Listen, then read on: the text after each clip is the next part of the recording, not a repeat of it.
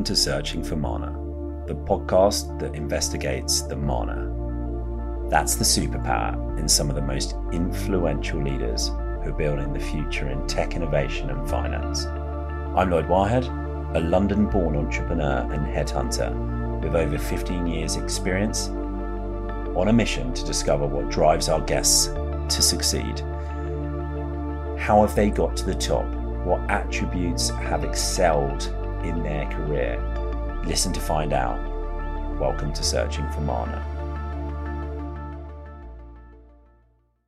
Welcome on to Searching for Mana, Josh. Pleasure to be here, Lloyd. Thanks.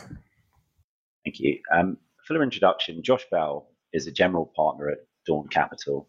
Uh, Dawn Capital are a venture capital firm that provides early stage funding to mainly B2B technology companies. Previously, Dawn has invested in companies such as iZettle, Soldo, Tink, and many more. Prior to joining Dawn in 2007, Josh spent around five years at McKinsey, uh, has studied at Oxford, Harvard, and Cambridge, I believe. Uh, the triple, the triple there. Um, and so, absolutely a, a, pleasure to have you on the, the show, Josh. We'll um, go through some of your background uh, and dig into that. And then also, obviously, what you've been doing with Dawn more recently. Just if you could start by being so kind to um, explain to the audience what Dawn Capital's mission really is. Absolutely. Um, so Dawn is the is uh, across Europe we're the largest uh, B two B uh, specific B two B software investor. So that's software which is sold to enterprise. Uh, we have over a billion dollars of investable capital. Um, so where we deploy it is a Series A, Series B. So for companies uh, who are raising first rounds of ten to thirty million dollars, um, we would lead those kind of rounds. Our first checks would typically be of the order of 15 to 20 million dollars into a company, and that would then be used for growth capital to allow the company to have the rocket fuel to sell its software across Europe, uh, expand its team, and um, kind of go on the sort of hyper growth journeys that we see a, a, lot of the world's best software businesses going on. Um, over the last 13 years since we set Dawn up, we've invested in uh, perhaps 50 companies like this across pretty much uh, 15 company, countries across Europe. Um, and that's where we draw our whole investment team from. Thank you. And uh, most venture capitalists will have um, what is termed as a thesis that is the um, underlying pillars and principles um, which can guide the, the investments. Um, what, what is yours? So, from a kind of investment thesis point of view, we, we really focus on four areas. So, there's fintech, which we'll talk about a bit more. That's actually what, what I lead on. Future of work. Um, there's data and analytics, and there's privacy and security. So, those are kind of the four large buckets or themes in which um, uh, we seek our companies to invest in across Europe. Um, and then the dynamics of companies we invest in. Um, you know, we always look for for world class teams, often who've done it before.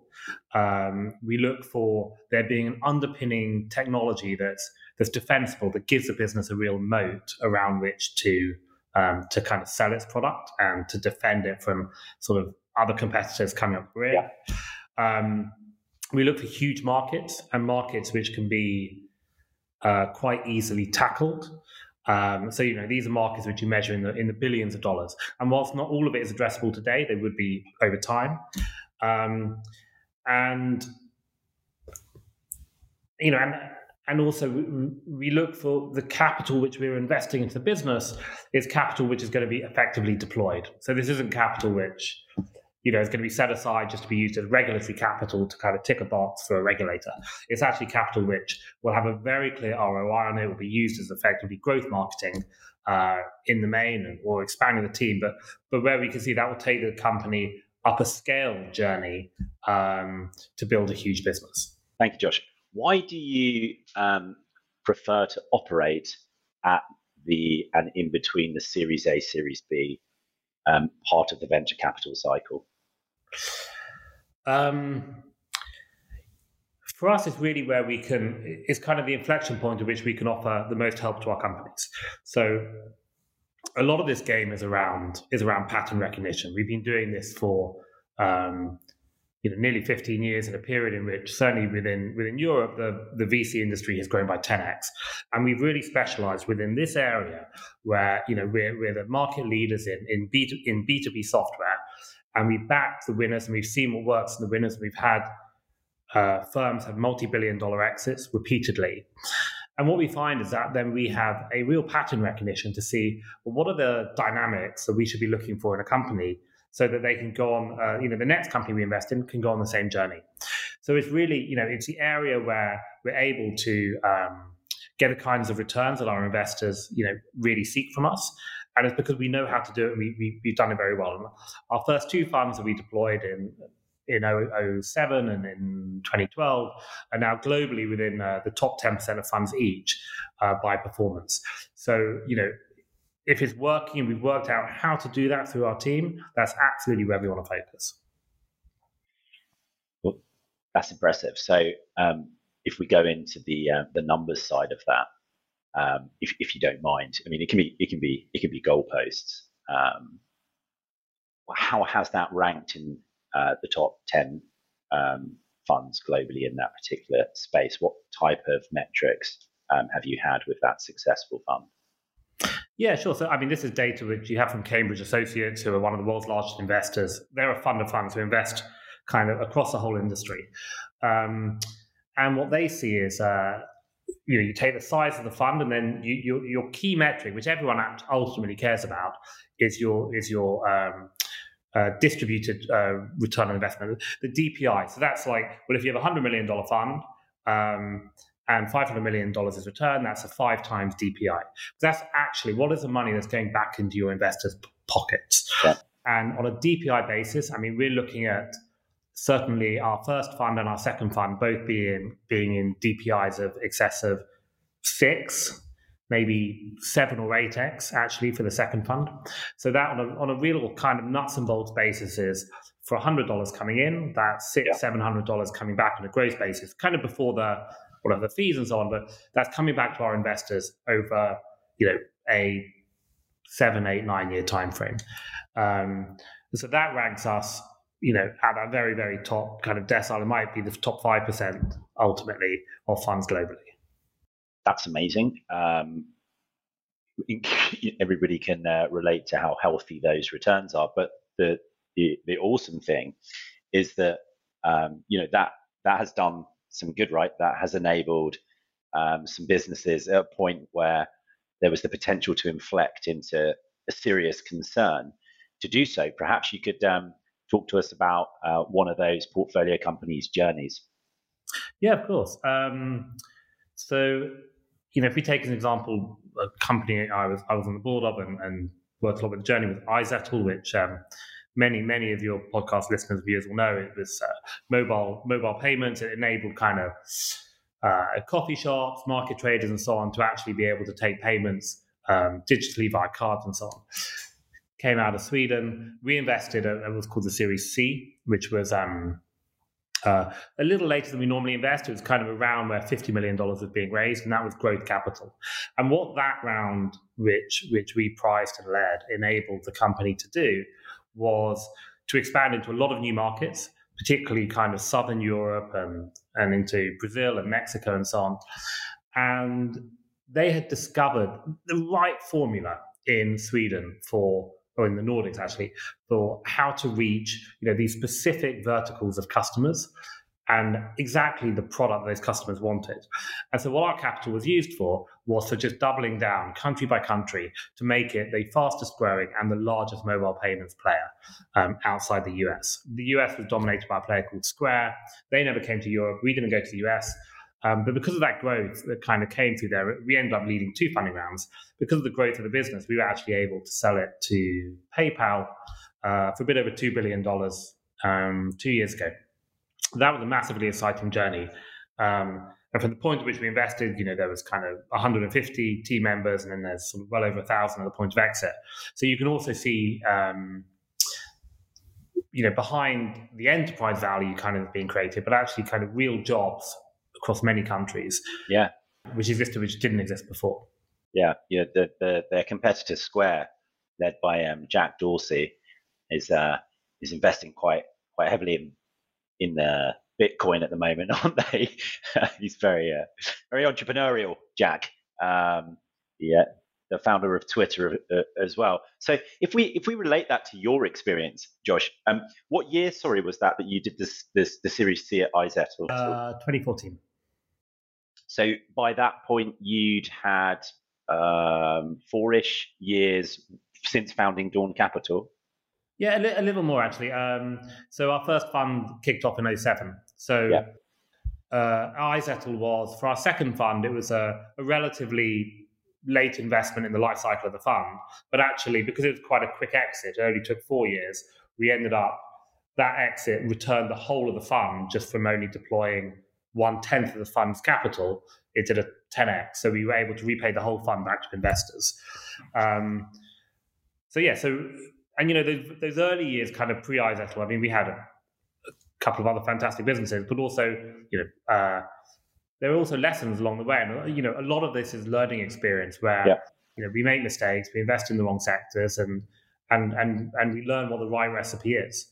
Yep, absolutely, absolutely, and and, and I'm really keen to go to to go into that. Um, but just to finish on the, this point, which which brings us quite nicely to what you're up to now, so the audience understands. Um, you know, I think we understand what what what Dawn Capital is successfully doing, but also what your involvement in it is. You you are like an iZettle, sat on a number of boards, um, and I'm keen to understand what it is that you gravitate towards doing. Um, uh, and then we can come to the, the day-to-day running of Dawn Capital and how you go about picking your um, your investments and, and helping the portfolio businesses. So, what what are you at the moment? What's the um, what's the kind of scale of the boards that you're on, the boards that you're helping, and what you're doing with them specifically? Yeah, absolutely. So, um, so typically when we invest a Series A, B, C, we'll always take uh, we'll always take a board seat to to really yep. ensure that we can kind of guide our investment and help out where best we can. And also, I guess, know where not to help out. Um, but there are certain areas where you know we can bring a lot of value, and that's whether it be kind of working out how to hire senior talent. And we have a lot of work internally where we have a platform leads and so on within Dawn who can help work out what the best Series A, B, C companies are doing at that stage. Uh, we can help with you know setting out the, the strategy, the three year, five year strategy to exit. So to ensure that the company from where it sits at Series A or B can actually see a, you know, how do we achieve a 10x return or a 15x return off the valuation which we invest? What what do you need to see in terms of kind of common metrics, whether it be um, the return on investment, the, the, the customer acquisition costs, the payback, what do we need to see and how do we map that out and ensure the company can achieve those? We work a lot on the corporate finance side, so you know, working out what are potential exits for the business, are this ultimately going to be a public listing, a trade sale? How do we optimize for that? And also along the way, what are the financing kind of stepping stones? The Series D, the Series E, who are the best partners to bring in for that? And we have a lot of relationships with other funds, particularly later growth funds. Yeah. You know, we bring into these kind of deals. So, you know, there's a huge amount we do both kind of at the, you know, the board meetings tend to be every six or eight weeks, but also in between that kind of daily conversations with our founders really to work out where we can help. Yeah, and um, you know we're uh, we're right at the end of February um, in 2021, which um, is at the end of a, a very um, crazy, stressful period of time with um, with the pandemic, um, and this has this has done a few things, hasn't it? such as um, increase the distribution of um, digital products uh, in some instances, if suitable, um, has distributed workforces where they're not in the same space. Um, and uh, for some people, as, as you know, ca- caused um, an awful lot of stress, and, and obviously there's health issues as well. So you're abreast of many different individuals with uh, a lot of weight on their shoulders um, at this point where they're, they're, they're scaling businesses um, what have you seen and how have you been supporting them through this period of time? So it, it's obviously been extraordinarily challenging for certainly for our firm, but also for many companies we invest in, where you have uh, remote working brings, on a personal level, just a lot of challenges. You know, the the isolation, working at home, not having the human interactions, and so on, which um, uh, which which I, I, I don't think any firm has really been able to escape. Um, you know, within Dawn and for our portfolio companies, we're looking at different ways in which we can we can try to mitigate that. What are ways in which we can bring the team together um, in virtual ways, ensure that they have the support they need, and you know, learning from that, which we can also kind of take forward to our portfolio companies. But we can't get away from it's been, I'd say, the toughest time, certainly that, you know, I've known in 20 years of working, of actually what a working life is like.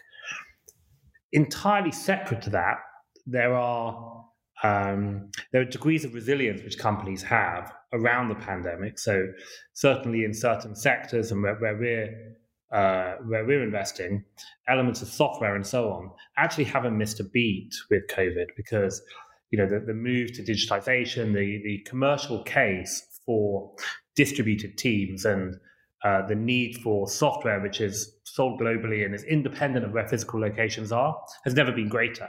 So you can have this slight this sort of dichotomy between working environments of teams are harder and that needs to be really looked after, whereas the companies can actually be doing perhaps better than ever in this digitized environment. Yeah, um, that makes complete sense. Um, and so you mentioned um, something that uh, I'm, of course, very interested in, which is uh, a, a, part of uh, the value that you can bring to portfolio businesses, uh, amongst many other things, is um, senior strategic hires. Um, so, of course, I um, I run a, a, small boutique search business where we're mainly focused uh, within the fintech space, uh, which is similar to the the area that um, you ha- have and do invest in.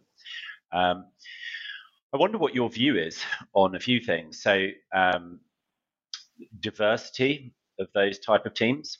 What what um, there's obviously um, lots of headlines about this, and uh, it's something that you know I'm looking at the whole time. Um, how are you seeing that? It mainly your portfolio is Europe, is that right? A lot of the companies do have large US presences, but essentially, at the point of investment, we invest in European businesses. So I think mainly our audience for the, the show's audience and interested in fintech. Um, and you're in the B2B space, which I, I, I, I think is one of the most challenging spaces um, for diversity, for inclusion. What, what, what are you doing? What are you seeing?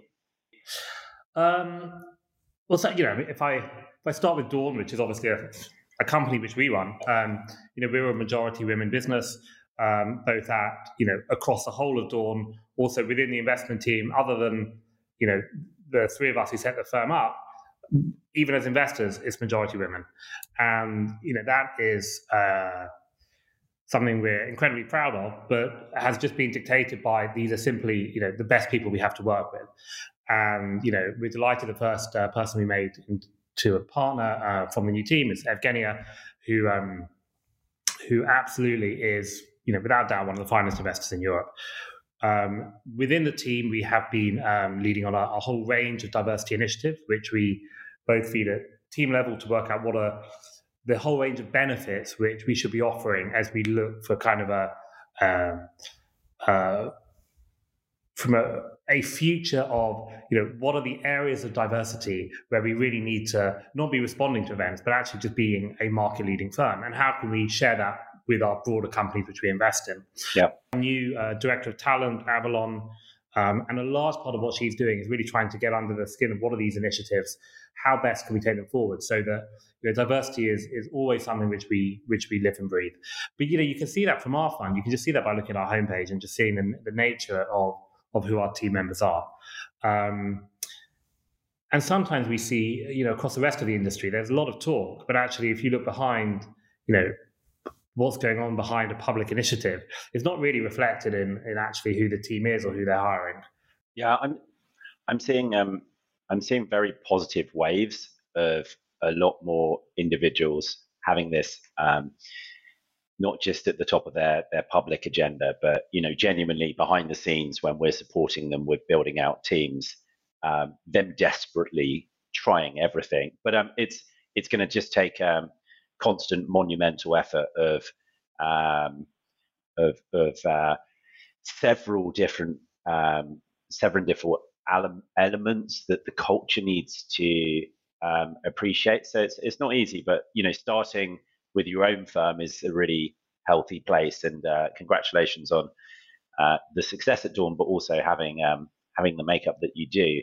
In terms of um, with um, with headhunting, um, I'm trying to set up.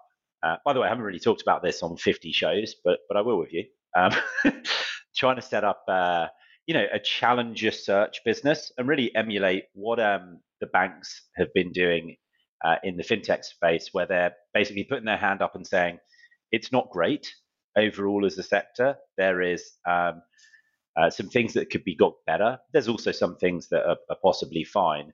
And over a very long period of time, several years plus, um, try and create a search business that really adds value. And and and the things that it would appear high growth businesses um, need value with are actually quite they're quite kind of almost McKinsey sentiment elements of consulting. It's not getting bums on seats. Good good fintech brands can attract through advertising methods um, talent, but it's the strategic hires and making sure that they're just right for the mission and the culture, which actually takes a huge effort of work. And, and there's some technology that we've developed.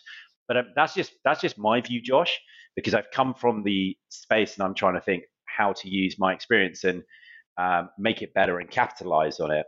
What's your view? Do you think that headhunting will be um, a a redundant um, space as we move forward? Do you think there's things that are important that it improves on? Actually, do you think it's just fine?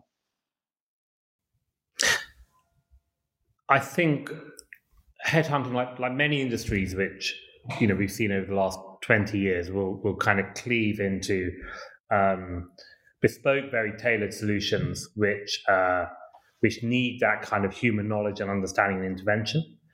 Um, so there's you know, it's like boutique investment banking.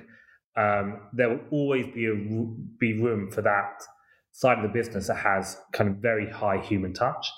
And then the large part of it, I think, will be heavily commoditized, driven kind of by by LinkedIn and and um, the nature of roles which are being filled and, and how people are applying for roles. I think uh, a lot of that side of it will, will, will be commoditized. But I think for the boutique side, um, certainly that personal touch, I mean, it's always there. Yeah. And um, therefore, it might look much more like the makeup of a Dawn Capital, where there's very few people, but people with extensive experience and expertise, um, and then just being enabled um, basically using and APIing into a bunch of the technology, which I think will completely disrupt the volume part of the market, as we've seen with LinkedIn. Um, and you'll see that with a. It's just a journey that a lot of a lot of sectors have gone down, you know, including ours. Um, but it ends up with a better product for the end customer. Yeah, absolutely. I I, I agree. And and and and and in venture capital, um, do do you think the model uh, this, this of course, is a generic question, so I'll try and be specific. But do you think the, mod- the model can improve? Because um, you know there, there, there is a, a method of investing in a number of businesses, and of course, a number don't go well. But if one or two break out and do really well, the fund overall um, returns a profit, right, or breaks even and then returns a returns a profit. A baseline expectations and then good expectations you know, how, how could venture capital and how do you hope that both Dawn Capital but the space um, also over the next several 10 years becomes as, as good as it can? You mean how how does the sector evolve or individual firms? Well, so so as we kind of uh, making um, assumptions about how headhunting might become more boutique to have the heavy high person touch, but actually there'll be technology um, brokering people probably on the more volume end of the market. Could venture capital start doing something similar and therefore make ratio wise the money that it puts to work more productive? Not saying Dawn Capitals hasn't been, it sounds like it has been, but generically. No, no, and certainly, you know, we're, we're always looking at ways to expand our own toolkit as to how we do this. So we, we have um, uh, internal software which is able to, for example, scan all companies across Europe at various stages of you know when they when they last uh, took venture capital, from who, what are their team sizes, and so on. And you see uh, very large data sets of thousands of companies across Europe. And what this software, which we built in house, enables us to do is to then see what filters up, what bubbles up as like the best prospect com- companies. And those are the ones which we then place the human touch in reaching out to. So there's absolutely, there's enormous room to go from there being, you know, a data set of 10,000, which is quite hard to manage with a team of 15 people, down to what are the 300 that we should really be drilling into. Yeah. Um, this kind of bespoke software wouldn't have been built 10, 15 years ago. But you see a number of the leading firms all, all, all doing the same now, where we're uh, building this from scratch. And it's delivering a lot of results, kind of throwing out yeah. companies that we wouldn't otherwise be seeing as opportunities. That's amazing. And I think a good point for us to, to go back through um, an earlier part in your career, because I assume you've been um, heavily involved in um, in in helping that software become um, as proficient as it has, and it might make sense if we understand some of your background and education. So, um, what would what would be, Josh, the the the first moment really, if you, if you reflect, that you started thinking about what type of career you might want? Uh, I did consultancy, management consultancy after university because it's a great toolkit. You learn in a really accelerated way how to work with a lot of companies on kind of key strategic questions.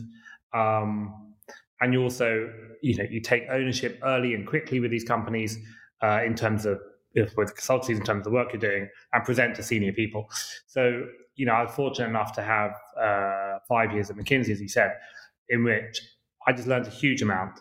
Yeah. And that just gave a really good springboard, you know, for me and for a lot of my peers to kind of go and work in, in many other industries because but you're. If if we even go, sorry to cut in, but if we even go before that, um, you know, had a you had an excellent education um, from from what I can see on paper. Um, good institutes, um, good. I, I think maths, right? Maths at Oxford, is that correct? What, what were you think? What were you thinking then, Josh? Or you just at that point uh, enjoyed the subject, thought it was a good subject for you to take? Yeah, it's not really more complicated than that. I mean, I would have done that or maybe economics. Um, I I wanted, well, I applied to Oxford. I wanted to go there. You can't do straight economics there, so I went for math. That's kind of. It wasn't more complicated than that. Yeah, yeah. And then when you took, and then when you took McKinsey, um, as you say, it's you. You were just um, strategically thinking, well, you know, let's get stuck in. This will give me a good toolkit. Of course, it has a prestige about it. Yeah, you know, I mean, I could have done if I was going to go into that sort of that world. You, you, there's there are some great consulting firms. McKinsey's one of them.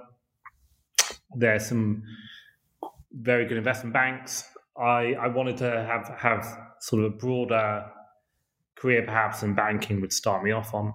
Um, I mean, that, that was essentially it, though. I didn't want to do a specific professional qualification, you know, yeah. a lawyer and so on. Um, so, and I felt McKinsey I, would allow me to defer a difficult decision. Yeah, I asked, I asked the question because um, there's a real weight of people in their early 20s um, for wherever they're reading this advice, um, assuming that the people who then go and have uh, what looks like a successful career, which you certainly have, um, knew what they were up to the whole time. And actually, you know, it, we're way over the 70% here where asked that question, you know, people have just gone to the next step and got experience and then at some point um, connect with what they're doing. I just think that that's a really important message or people put too much stress on um, right, this year I must find my life's quest. And the whole point of searching for Mana is, you know, everybody's running different races.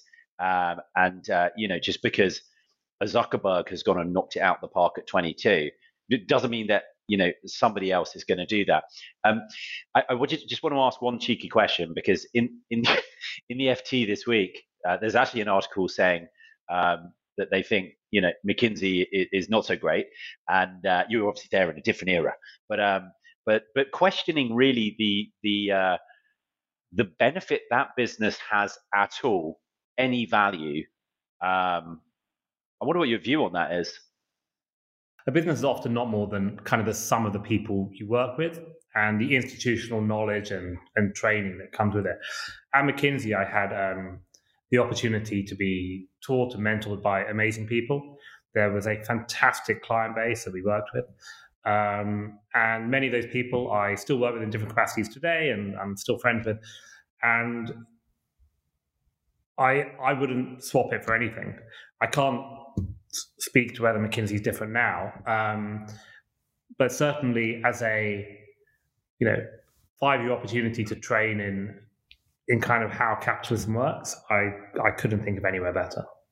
Yep. Okay. And um, so then you've spent five years there. You've had good experience, learn a lot, built your network, and then what happens after that, Josh? So my um, my fellow partners here, Håkon and Norman, we um, this was sort of late 06, early 07. Um, I spent some time with them talking about the opportunity to raise what would be our first fund. Yeah. Um, it was a very attractive opportunity in a lot of ways compared to, um, you know, to be able to sit on the principal side of the table, um, to doing kind of where being with McKinsey, where often you do relatively short projects, or you know you're in and out with with clients, you're solving interesting problems, but you know you might not be there for more than three, four, five months. Whereas kind of coming onto the venture capital side, that might be sort of an A nine, 10 year journey working with these companies. Um, and really being able to kind of get into, under the skin of that journey and seeing a company go grow 20x from the point at which we invest. So it just felt like having got what I, you know, got, got a huge amount from McKinsey. I love the idea of being able to switch to the principal side of the table. And then also at the same time as that, being able to kind of build a business from scratch, which was Dawn itself, and raising the first Dawn fund. Um, it, it, was a great opportunity. And I'm very close to, to, yeah, to my partners, Håkon and Norman. We're, you know, godfathers to each other's children. It's uh, we have nine daughters so far, by the way, on the diversity front. So I think it's ninety percent strike rate uh, against uh, girls v boys. But um, sorry, I meant to say that earlier. But the, you know, coming together with those guys, it just felt like a um, for me, as a bit of younger, just an opportunity to to try something different. It might not work. I mean, we might not have raised our first fund. We might not have been able to pull together in the correct way the skill set to do what we did. But it all came together, and um, yeah, that's an enormous testament to those. Do you, do you think? Um, do you think the hard? Yeah. Do you think the hardest thing was raising that first amount of money and the trust that you had to employ in those uh, individuals to give you that at that stage? Um, certainly. I mean, uh, so much of how fund of funds invest into venture capital funds is often once they're in fund, once the fund of fund is in a venture capital fund, even if that fund, the venture capital fund is not performing, um, often there'll be check after check after check that still goes in that direction because it's sort of easier to stick with what you stick with. So being able to unlock, you know, establish a first fund and re- bring together a pool of investors is incredibly hard. And you know, we were able to do that uh, in a year, heavily reliant on you know the successes which my partners had had in the past. Um, and we were able to bring together Dawn One. And then out of Dawn One, we had a Mimecast, which uh, which we led the Series A on, which ended up being uh, it's now a three billion dollar, three and a half billion dollar public company. We held. Sorry, sorry, Josh. You said um, because of the, the success your partners had had, so your your partners had a track record in investing at that stage. Yes. Uh, so Norman had um, been uh, the the manager of, of, of, the Reuters Venture Capital, kind of the corporate yep corporate venture capital fund, and he and uh, two of his partners actually bought the whole fund and all the assets, and so he had had kind of a decade of experience in, in venture capital um, as an owner of a fund, and Håkon had uh, co-founded Selftrade, which was a precursor to sort of Robinhood, which he and uh, his colleagues had sold, had IPO'd and sold for a billion euros, I think, uh, at the time to HypoVereinsbank. So they'd had, you know, certainly stronger backgrounds than I did. Um, but you know, we'd never done a fund together, so we kind of came together to raise that first fund, and and they were really able to unlock a lot of those uh, key investment relationships. And now so, we're nearly 15 years on. So when when you look at um, the most successful traits in a founding team, um, which you talked to a little bit at the beginning. Um, if it's something that requires, I suppose, the trust of a few people's high level discretion, like um, like venture capital does, then it's it's really useful to have people with a background. So guys who are trying to set up a fund and they're, they're, they're incredibly bright and perhaps they've got the formulas to try and get their first fund is going to be really hard, right? So you've got to create a really small record and it might take a little bit lo- longer. What you did there was was um, was a good example of a combination of of um, experienced people who saw eye to eye, you know, bright new um, kind of fresh eyes to the challenge as well. And that's much like with the search business to try and get a business to give you their, you know, CXO roles uh, when it's one of the most important things to them.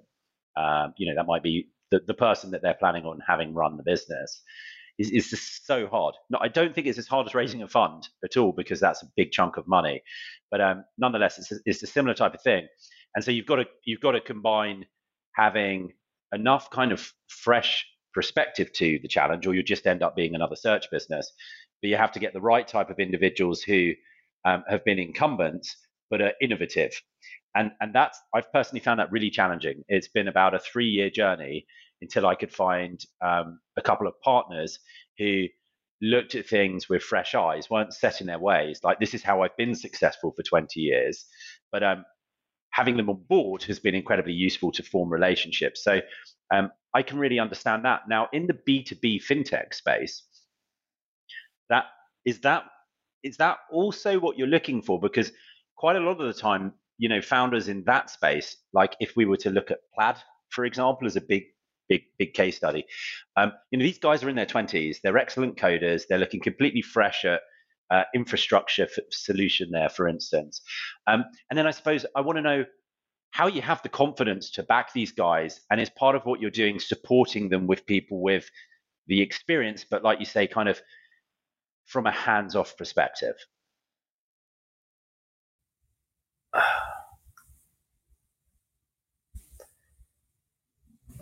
I think, as, as you describe, you know, you coming together, your two partners, and my journey as well.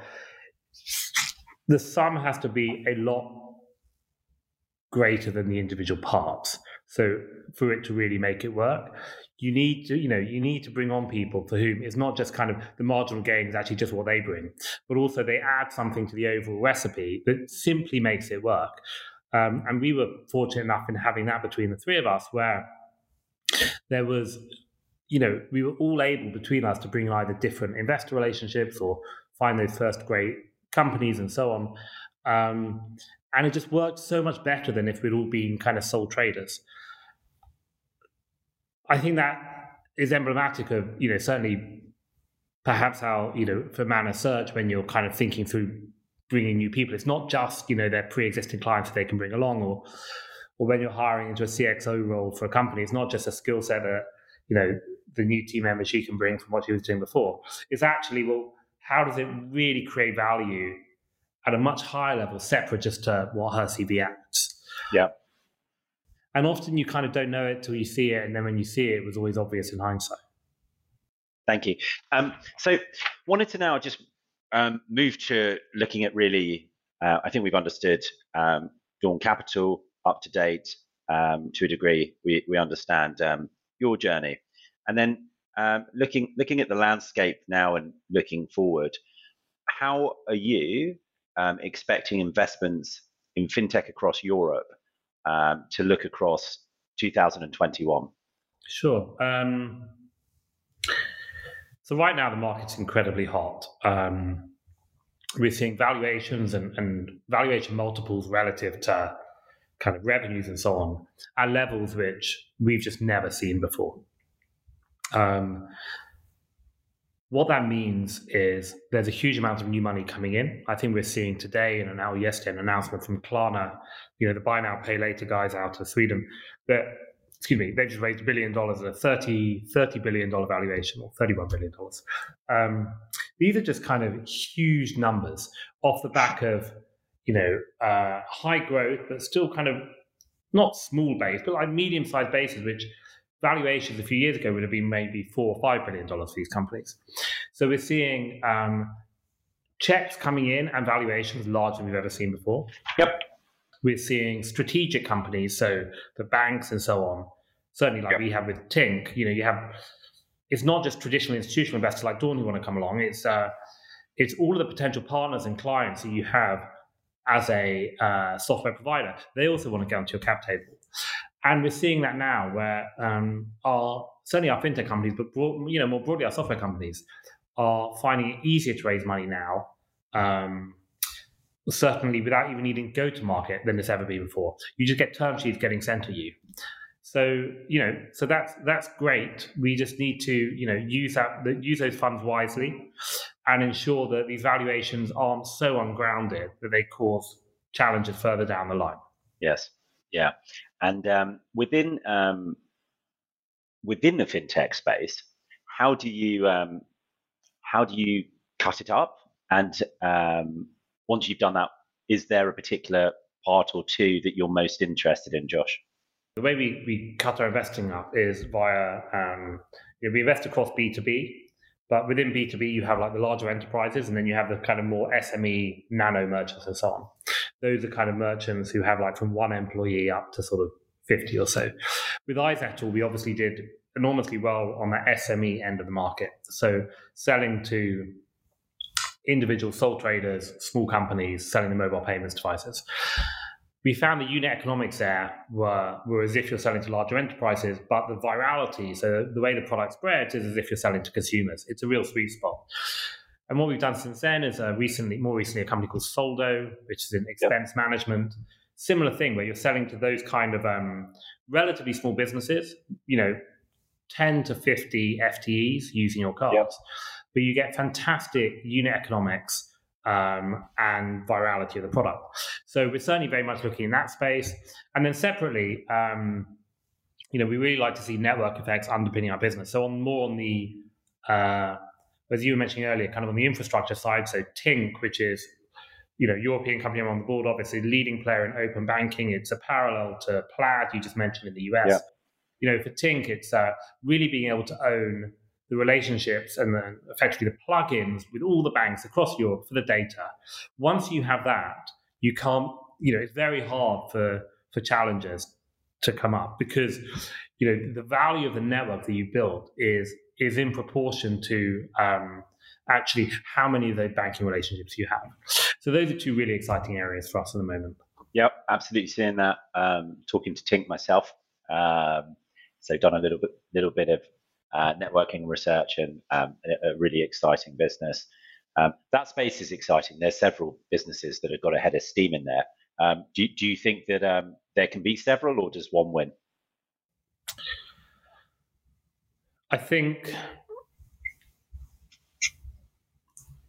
I, I think there will be within infrastructure there will be kind of specific point solutions where you might have individual firms winning.